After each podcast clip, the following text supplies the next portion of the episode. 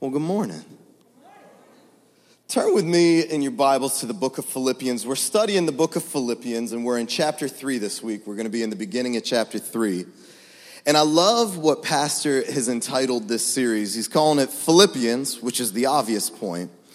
But then he calls it the pursuit of joy. The whole book of Philippians, the theme of it is joy. But Pastor entitled it the pursuit of joy. And I love that because I think for some of us, that's, that's exactly what it feels like, right? Joy sometimes feel like it's, it's just outside of our grasp, right? For some of us, man, we think we found it and then things change and it seems to slip away. I think for some of us, pursuit is exactly what it feels like sometimes. Like I am chasing this thing and when am I ever going to get my arms around it? When will I find that stability? When will I find that place? You know, but it's elusive. When we talk about joy, when we talk about finding joy, the pursuit of joy, Man, how do I get there? If you've never done something before, it's difficult to know how to do it. And so in Philippians chapter 3 verse 1, the apostle Paul, he writes, rejoice in the Lord. Later on in verse 3, he says, rejoice in Christ Jesus. But again, if I've never done this, I don't know what to do. I remember when I was a senior in high school, and I was a lot dumber than the seniors that you just saw up here. I was, I was a bit of a moron back when I graduated high school. I look at some of these guys, I'm like, I was so far behind where they were. But I remember I'd got this scholarship through Wegmans, right? And so, you know, my, the right thing to do, we thought I should be writing Bob Wegman, the owner of Wegmans, a thank you note. And my dad, he's a store manager for Wegmans. He's been there forever. So Bob Wegman was like up here.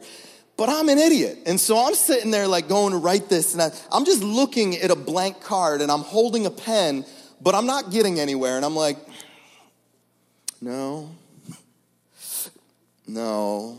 And so I, I go downstairs and I ask my mom, like, mom, I don't really know how to do this and she had secretarial background and so you know she understood you know and she's like well how do you want to start your letter and i, I just kind of looked at her with this kind of sideways glance like Dear Mr. Wegman, you know, and she kind of looked at me like, this is how you're gonna write this professional sounding thank you note. But in my head, the closest thing I could equate this to was thanking grandma for a sweater that she had got me for Christmas. You know, I had never written any letter to the president of a company before, and I felt thoroughly unprepared to do that. And so I think sometimes in the Christian life, in the Christian walk, we know what we're supposed to do, but man, I don't necessarily know the steps that I'm supposed to take to get there. I know I'm supposed to forgive, but how do I do that? I know I need to love, but how do I get there? And then Paul says, rejoice in the Lord. Okay, I can, but how? How do I get there? If what we're studying is the pursuit of joy, then simply telling someone void of joy to rejoice, well, that feels a little simplistic, doesn't it? That feels a little trite. I want to start by discussing a few of the things that steal our joy, and then we're going to look at what brings it back. And so, what sucks your joy? What steals your joy? I want to list three things for you, and you can put these on your outline that you received when you came in. The first thing that I think uh, is a le- legitimate joy stealer in our lives are circumstances. You know, sometimes there are circumstances that pile up if anybody here has ever been through a major chronic illness or a, a chronic health issue, you know that's like a life altering thing. We, we pray for people who are going through these things, we pray for things, but until you experience them, you don't realize how much it shifts the way that you live your life. And you might be headed down a path all good, and then bam, you get hit by this, and all of a sudden, you're in no man's land. You know, there are legitimate circumstances that man, it can steal my joy. And I think health is one of them. I think another one under circumstances is money too much or too little. I think those of us who have struggled wondering how am I going to make ends meet can know that that can just sap the strength and the joy right out of life. You can't sleep at night. You can't enjoy what you're doing. Every single moment you're wondering, how am I going to pay my bills? How am I going to take care of my kids? How am I? And, and man, it can just consume you. On the flip side of that, I know people who are loaded and they are the most miserable people you'd ever met in your life. It can be the opposite side of that because you're so busy keeping it and, and you never know who to trust and what their motives are and what's coming after that. I, I think that finances, if we're being honest, they can suck our joy. I think unmet expectations. Some people never get over that. Here's what I thought was coming my way in life, and it didn't work out that way. I didn't get the promotion that relationship didn't go the way that I expected it to go. Here's where I thought I would be at 30, at 35, at 40, at 60. Here's where I thought I would be, and I'm not. And we spend our whole time thinking about that, and the joy just gets sapped out of things. The first thing that sucks our joy are the circumstances we're in. But here's the second thing that really sucks our joy attitudes. Attitudes. Because here's the thing, and I'm going to give you some quotes today, but this one's mine. My circumstances are defined by my attitude. You hear that? My circumstances are defined by my attitude. The same sun that caused the one plant to wither is the sun that caused the other one to grow. It's what I do with what I have in front of me my attitude. If you want a great sermon on attitudes, jump online and look at last week. Pastor Dan preached one on Philippians 2:14 where he says, "Do all things without complaining and disputing." Years ago, if you had asked me, you know, um, what sucks your joy? Like what steals your joy, Bob? Years ago, when I was a young man, I would not have even hesitated. Hey, what steals your joy? People people steal my joy. The problem with this world is people. You know what I love is everything. You know what I hate is everyone. You know, like, like the problem with this world is people. It turns out if your problem is with people, like, oh, these people and these people and these people and these people and these people, you don't have a problem with people. You have a problem with person. One person. The problem wasn't with people. The problem was with me. The problem with this, with the attitude that I held towards other people. Paul says, Do all things without complaining and disputing. Paul wrote the entire book of Philippians from a prison cell. Think about that. The book is all about joy. The series is titled The Pursuit of Joy. And this man was chained up in a Roman prison. How bad is my life?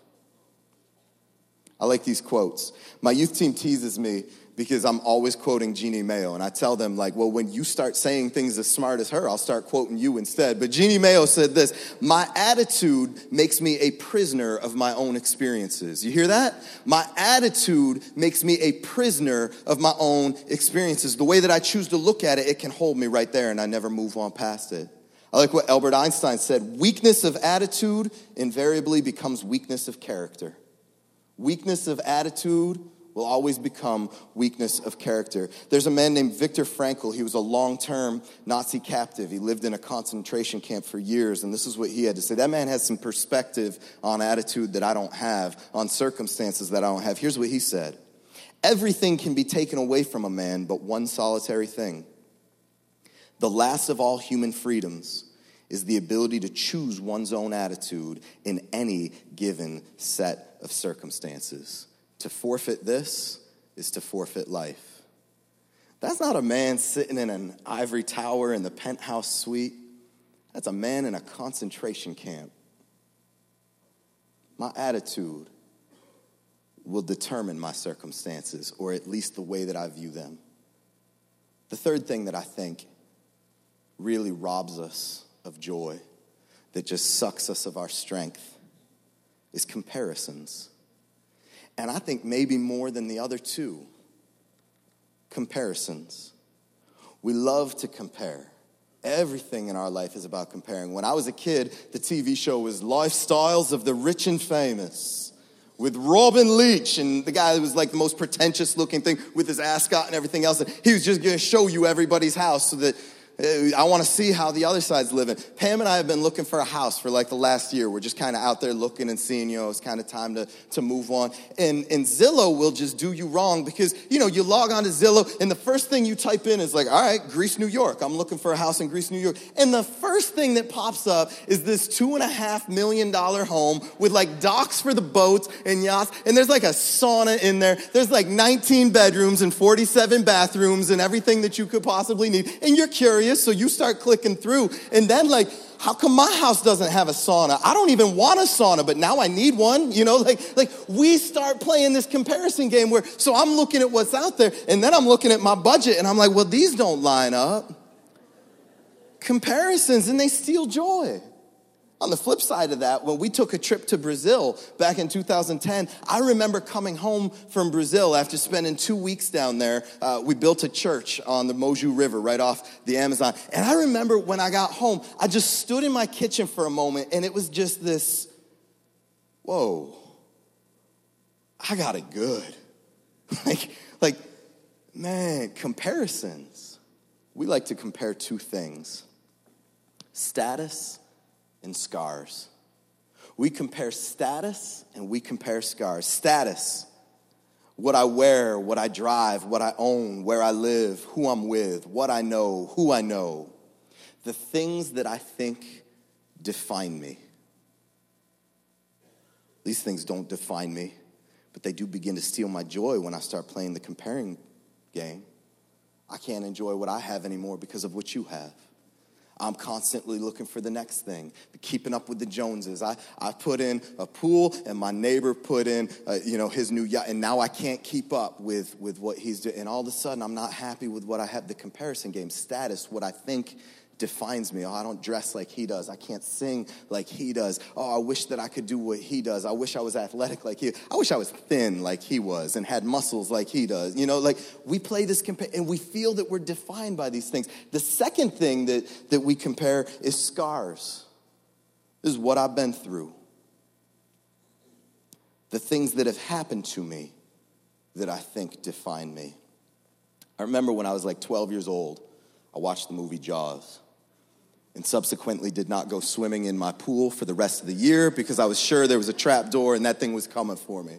But I just remember the one scene out of this movie where they're sitting in the boat and you know none of them really like each other and then all of a sudden like they're sitting there and, and, they're like what's that? And he's like you know what this scar is? And they start comparing and the other one like throws his leg up on the table and he's like this was from a thresher shark and you know it's manly stuff. And then the one guy like opens up and says she, she broke my heart you know and there's like the quote about that and they're comparing. But we do that. I was camping this weekend with some friends and then i was we'd made some chili and i was sitting there and i was stirring it over the campfire. But as i had said before i'm not always the smartest individual and so i'm holding one one of the handles of the pot and I'm stirring with my other hand. And then I think like, well, the pot wasn't really made to be over fire for this long. And I'm worried like, am I destroying my pot? And so the genius that I am, I spin it and I grab the handle that I've been holding with one hand and I reach over to the other side and grab the other handle. This has been over the fire, but I don't think about it and I lift it up over my head and it gets up to about here and all of a sudden I'm like, ah! you know, and I kind of try to like drop it without spilling chili everywhere, and I don't want to burn the rest of me with the thing, and so I set it back down. And I got this lovely blister going right now, and, and you know what my immediate thought was? You know, other than like, oh, I'm glad I did this an hour into camping. This should make for a great experience. If I'm being honest, you know what my thought was? I hope it leaves a cool scar right? Like, like if I'm being honest, I want this thing to leave like this wicked looking mark right here on my finger only so that I can lie about it later when people ask me what it's from. You know, I was wrestling a shark, you know, and, and what happened was, you know, I kind of want to look tougher. You know why? Because we compare. We want to compare our status and we want to compare our scars, what we've been through, the things that have happened to me that I think define me. Here's my excuse for why I am the way that I am. Here's what he did to me. Here's how I was neglected. Here's how I was mistreated. Scars don't define me, but they keep me living in a place that steals my joy. When I'm holding on to that, it's like an anchor that tethers me to a place that I can never let go of. And we want to compare. This is is who I am. This is what defines me. You know, Paul talked about comparing status. This goes way back. This isn't a distinctly American trait, though I do feel we've perfected it. He talks in Philippians chapter 3, verses 4 through 7. He talks about status according to the Jewish way of looking at status. He says, I was circumcised on the eighth day. In that culture, that meant I have been set apart from birth. I've been following what the Lord wanted me to do. He says, I'm from the stock of Israel. I'm patriotic from a patriotic nation. I'm of the tribe of Benjamin. They had this proud history of being warriors. The, even the term Benjamin, it means the son of my right hand. It talks about strength. He says, I was a Hebrew of Hebrews. I was a religious man. I was a model citizen. He says, concerning the law, I was a Pharisee. That means I was educated beyond my peers and I was respected by everyone. He says, concerning zeal, I persecuted the truth or the church. This guy practiced what he preached, and he was basically a pioneer and a leader. Well, other people were looking at things and saying, well, we don't approve of that. Paul was the type of guy who's going to go out and do something about it. He says, concerning the righteousness which is in the law, I was blameless. He felt justified by his accomplishments and better than the rest. Paul says, you want to compare status? Step up. I'll come up against any one of you with what my status is. But here's how he concludes that in verse 7, he says, But these things that once were gained to me, these I have counted as lost for Christ. He says, everything that I used to compare and everything that I used to put stock in, what I said, this defines me, this is who I am, and quite frankly, it's what makes me better than you. I've left it all, but it's worthless. It's rubbish. It's garbage. It's nothing compared to the light of Christ because of the value that Christ holds, all of that stuff just fades away. All of that stuff is just lost. Paul also knows about comparing scars. In 2 Corinthians 11 22 through 30, he says, Oh, you want to talk about how hard you have it? Let's talk. You want to compare scars? Let's go. He says, Are they ministers of Christ? He says, I am more. In labors more abundant, he says, I've worked harder in stripes above measure. He talks about the beatings that he's taken, in prisons more frequently, in deaths often. I don't even know what that means, but it's worse than I have it. He says, From the Jews, five times I received 40 stripes minus one. This is when they would bend them over a stoop and lay their back bare and take whips and just, just beat them with it. And the law was you could only do 40, so they would only do 39 to make sure that they didn't overdo it and then have to be subject to the same punishment. He says, That happened to me five times. I received 40 stripes minus one. Tell me again how hard you got it? He says, Three times I was beaten with rods. The desire of this was to make it so you could never stand up straight again. He says, Once I was stoned, the type where they throw rocks at you until you die. Three times I was shipwrecked. A night and a day I've been in the deep, in journeys often in perils of waters, in perils of robbers, in perils of my own countrymen, in perils of the Gentiles, in perils in the city, in perils among false brethren. You want to talk about not knowing who to trust? I can't trust my countrymen. I can't trust foreigners. I can't trust people who seem to have the same agenda as me. He says, in weariness and toil, in sleeplessness often, and hunger and in thirst and in fastings often, and cold and nakedness, beside the other things that come upon me daily, my deep concern for all the churches. Anyone here want to get in line to compare scars with Paul? I don't want to compare scars with Paul. Like, you win, bro. Like, you, I got this burn from a pot of chili. Here's how Paul ends that story. He says, You want to compare status? I'll talk all about status, and it all goes away compared to Jesus. He goes, You want to compare scars? I'll give you all of my scars. But here's how he closed the scar book. And he said to me, My grace is sufficient for you, for my strength is made perfect in weakness. Therefore, most gladly, I will rather boast in my infirmities, that the power of Christ may rest upon me. Therefore, I take pleasure in infirmities, in reproaches, in needs, in persecutions, in distress. I take pleasure in them for Christ's sake. And here's the kicker for when I'm weak, then I am strong. God is glorified by my weakness. People are able to see what God did through these circumstances. Does it stink that I was shipwrecked? Sure does. Did Jesus get the glory for saving me? Does it stink that I was beaten with rods? Absolutely. But we got the story of Paul and Silas in prison coming out of that one. How, after being beaten with rods and, and shackled, for being falsely accused, by the way, man, there was a whole household that was saved, and it started a church in the area. He said, God uses this stuff. And so my circumstances, my scars, man, they're not even about me. This isn't a scar. This is a reminder of the grace of God and how He's using me. See, here's the thing I don't want to compare scars with Paul, but Paul understood this concept because he said, There's one greater than I whose scars are deeper than mine. You want to compare scars? You want to talk about how hard things are? You don't even know. Well, let's talk about Jesus. Let's compare scars. If we talk about circumstances and attitudes and comparisons, let's turn and flip that and let's look at Jesus. Here was his circumstances. Jesus was enjoying paradise with the Father and the Spirit. He didn't need anything. You recognize Jesus doesn't need you, right?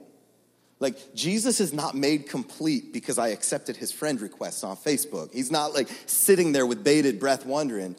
Jesus is complete and perfect. God is complete and perfect and whole without me. That's the glory of the fact that he brings me in anyway.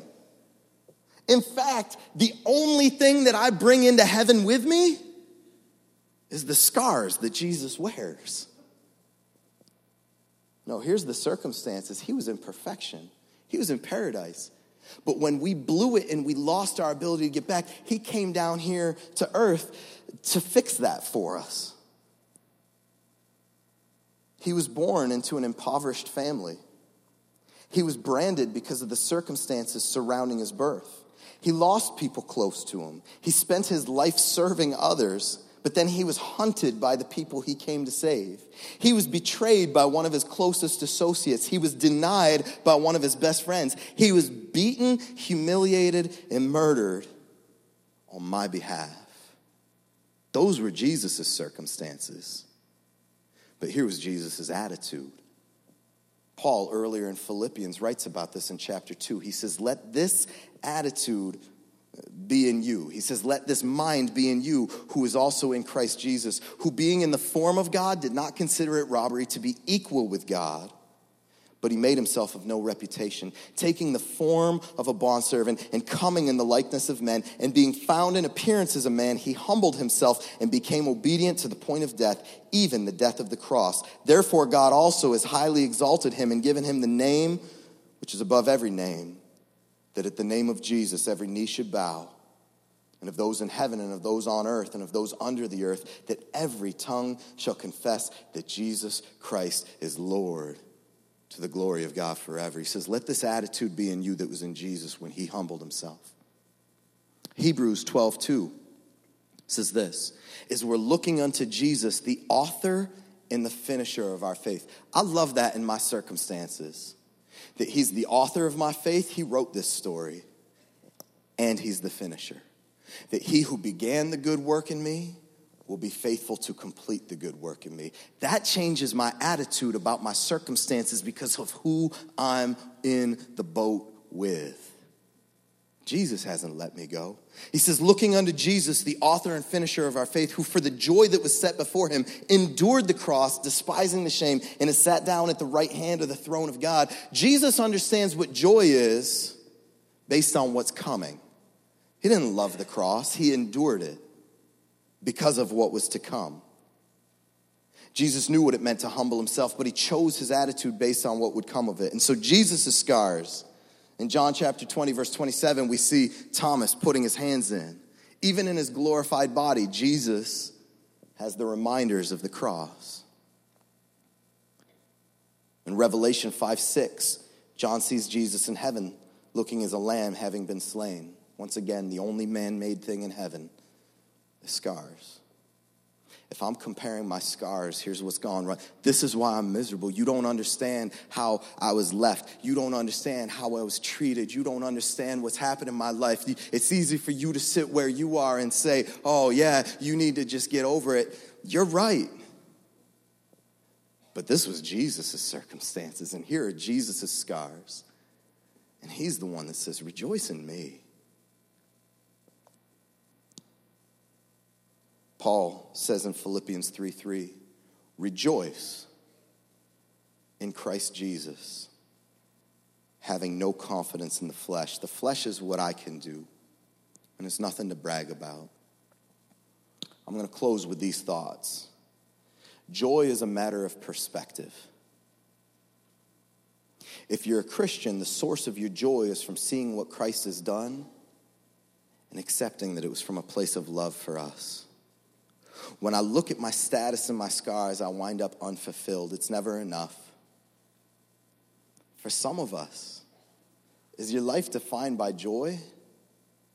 If you ask people to say, write down the three things that best define me, would joy be on the list? But I go to church, I'm trying to do this Jesus thing.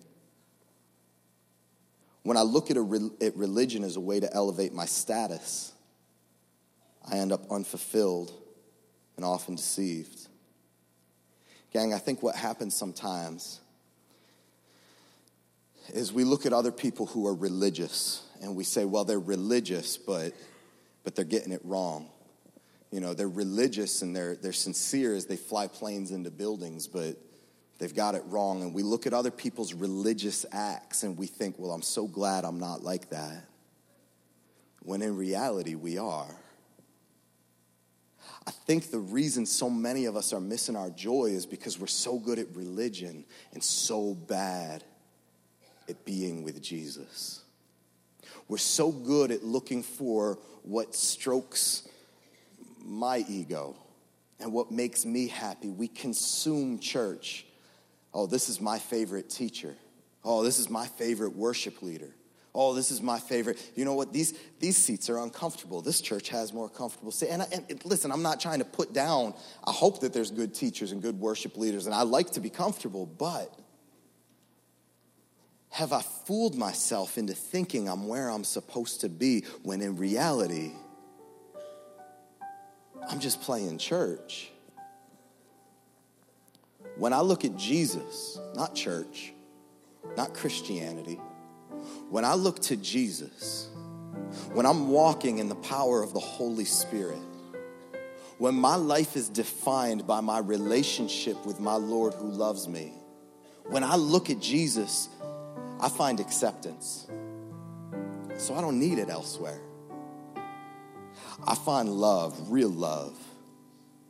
And so I don't need to lower myself to find a cheap imitation of it. When I look at Jesus, I find my purpose. And so I don't need to go searching. He's made it so abundantly clear, and He's equipped me to do it. When I come to Jesus, I find that I'm defined as who He says that I am. I'm loved because He loves me. You're beautiful because you're made in His image and filled with His Spirit. I'm satisfied in the work that I'm doing because it has eternal significance. I don't care if the guy next door is a multimillionaire. You can't take it with you. Am I living for what makes me happy now or am I looking towards the future? Paul said, I count all of these things as loss, but I've gained Christ. So I've gained everything.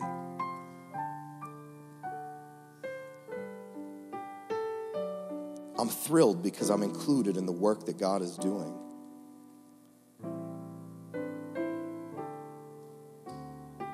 what we do is not always glamorous, but it's almost never dull. I get to be a part of something much bigger than me. I get to be included by the God who loves me. My attitude and my outlook, now it has a compass. Now I'm not just meandering and wandering lost. Now I have sights set, and I know right where I am and right where I'm supposed to be going. My scars, my scars now are used to help people where they are. I want to be real clear. I'm not trying to be cheap about what you've gone through. if you say to me, Pastor Bob, you don't understand what I've been through, you're probably right. I doubt very much that I do. And so if I'm coming off as trite, I want to apologize to you. That's not that's not what this is. But I know my weaknesses and I know my failures and I know I know that God loved me anyway. And there's a beauty in that. I like to think that my marriage is a healthy marriage. We're learning and we're growing, and quite frankly, that's a lot of the fun in it. Like, I joke around that Pam's been married to a few different guys, and they've all been me because I keep changing. I'm not, I'm not who I was. That Praise God, I'm not who I was. I learn and I grow. But you know what? You know what makes it a healthy marriage? First of all, the purpose of our marriage is not to fulfill one another. The purpose of our marriage is to glorify God. And that that makes forgiveness a lot easier because I don't count on her to make me whole. If you're waiting for somebody else to make you whole, you're never going to get there. I just want you to know that up front. That's not how it works. But Pam knows the worst of me. She knows stuff that y'all don't know. You get to see this cleaned up image up here. You get to see, I mean, my shirt is tucked in. I'm not lying when I tell you that happens once a week. I feel like this is false advertising. Pam knows the worst of me, and it doesn't matter. She chooses to love me anyway. There's security in that. That allows me to love her on a deeper level. This has nothing to do with the message, but for those of you that are not being honest with those who you're in a relationship with, don't be surprised why your relationship is weak.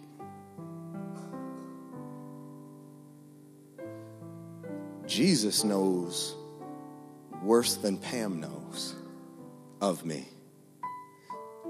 And I've told her everything, but Jesus understands the hearts and the motives, and He understands the weight of sin, and He loves me anyway.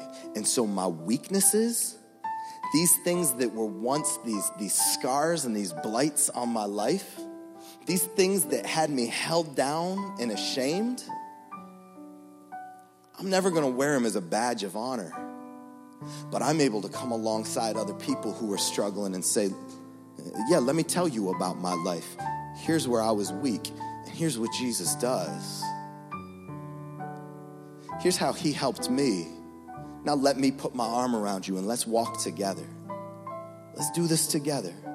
Second Corinthians 1 3 and 4 says this Blessed be the God and Father of our Lord Jesus Christ, the Father of mercies and the God of all comfort, who comforts us in all of our tribulation, who sees your scars and is coming to comfort you. Why? That we may be able to comfort those who are in any trouble with the comfort with which we ourselves are comforted by God. I may have pain in my life, but because of Jesus, I'm going to ascribe purpose to that pain. I want to take that where you use it the right way. When I'm with my God who loves me, that's where joy is. Psalm 16:11 says, "In your presence is fullness of joy." When I'm with my God who loves me, not when I'm in church, not when I'm listening to worship music, although those are good things, when I'm with the God who loves me, that's talking about intimacy. That's talking about relationship. That's talking about the deep places where, where man, He knows this and I know Him and He's led me and we've got history together. In the presence of God is fullness of joy. When I'm with the God who loves me, I'm free because I don't got to hide nothing. Here it is, and He's already accepted me. Doesn't mean He's going to leave me there when I'm with my God who loves me, there's joy because I'm safe. He's my protector, He's my defender. When I'm with my God who loves me, I can be healed. There's joy in knowing that there's healing coming. And even like Paul, if my healing isn't coming today or tomorrow or anytime soon, I got the promise of heaven there's no more pain and no more sorrow, no more sickness, no more death. To the seniors who are graduating, this is going to go so quick. Your life is about to hit a time warp. There's the next one that lasts forever. When I'm with my God who loves me, I can be used. I have purpose that goes far beyond washing a car or painting a house or managing some people.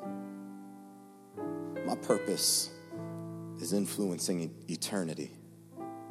It's got staying power.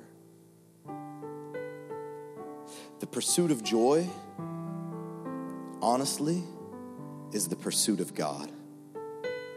The pursuit of joy is the pursuit of God.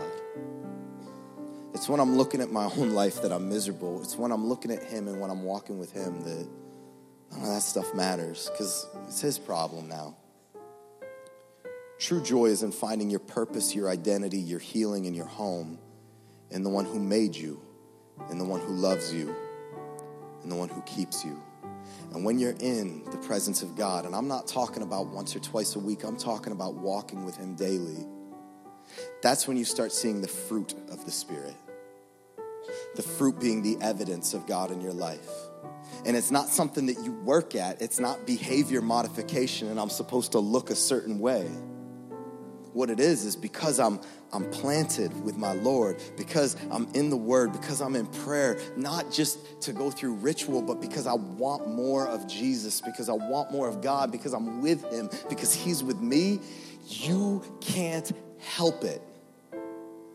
Joy becomes naturally produced to the point where one day you wake up and kind of wonder, where did that come from? I thank God that I'm not who I used to be anymore, but it's not because of habits or practices. It's because of relationship. And so here's what I want to do. Before Pastor Pat comes up to close us out, I want to ask the worship team to play I Will Exalt one more time so that we're giving the glory to God. I want to ask you to stand with me. But here's what I'm going to ask you to do it's so easy to get distracted when there's people around us.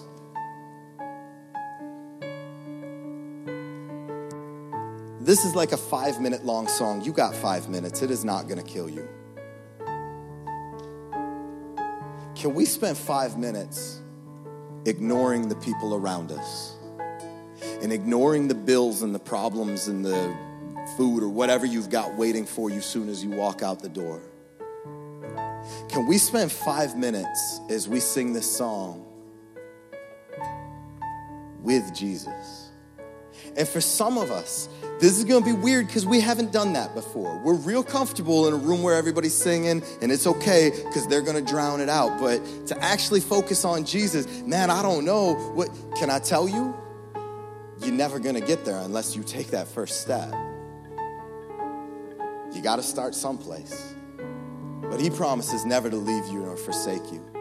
He promises that when you seek him with your whole heart, you're going to find him. And so here's what I want to do I want to make the altars open and I want to encourage you. This is a great place to not be distracted because there ain't nothing to look at when you're just looking at gray carpeting in front of you. There's no lights to distract you, there's no flashy anything going.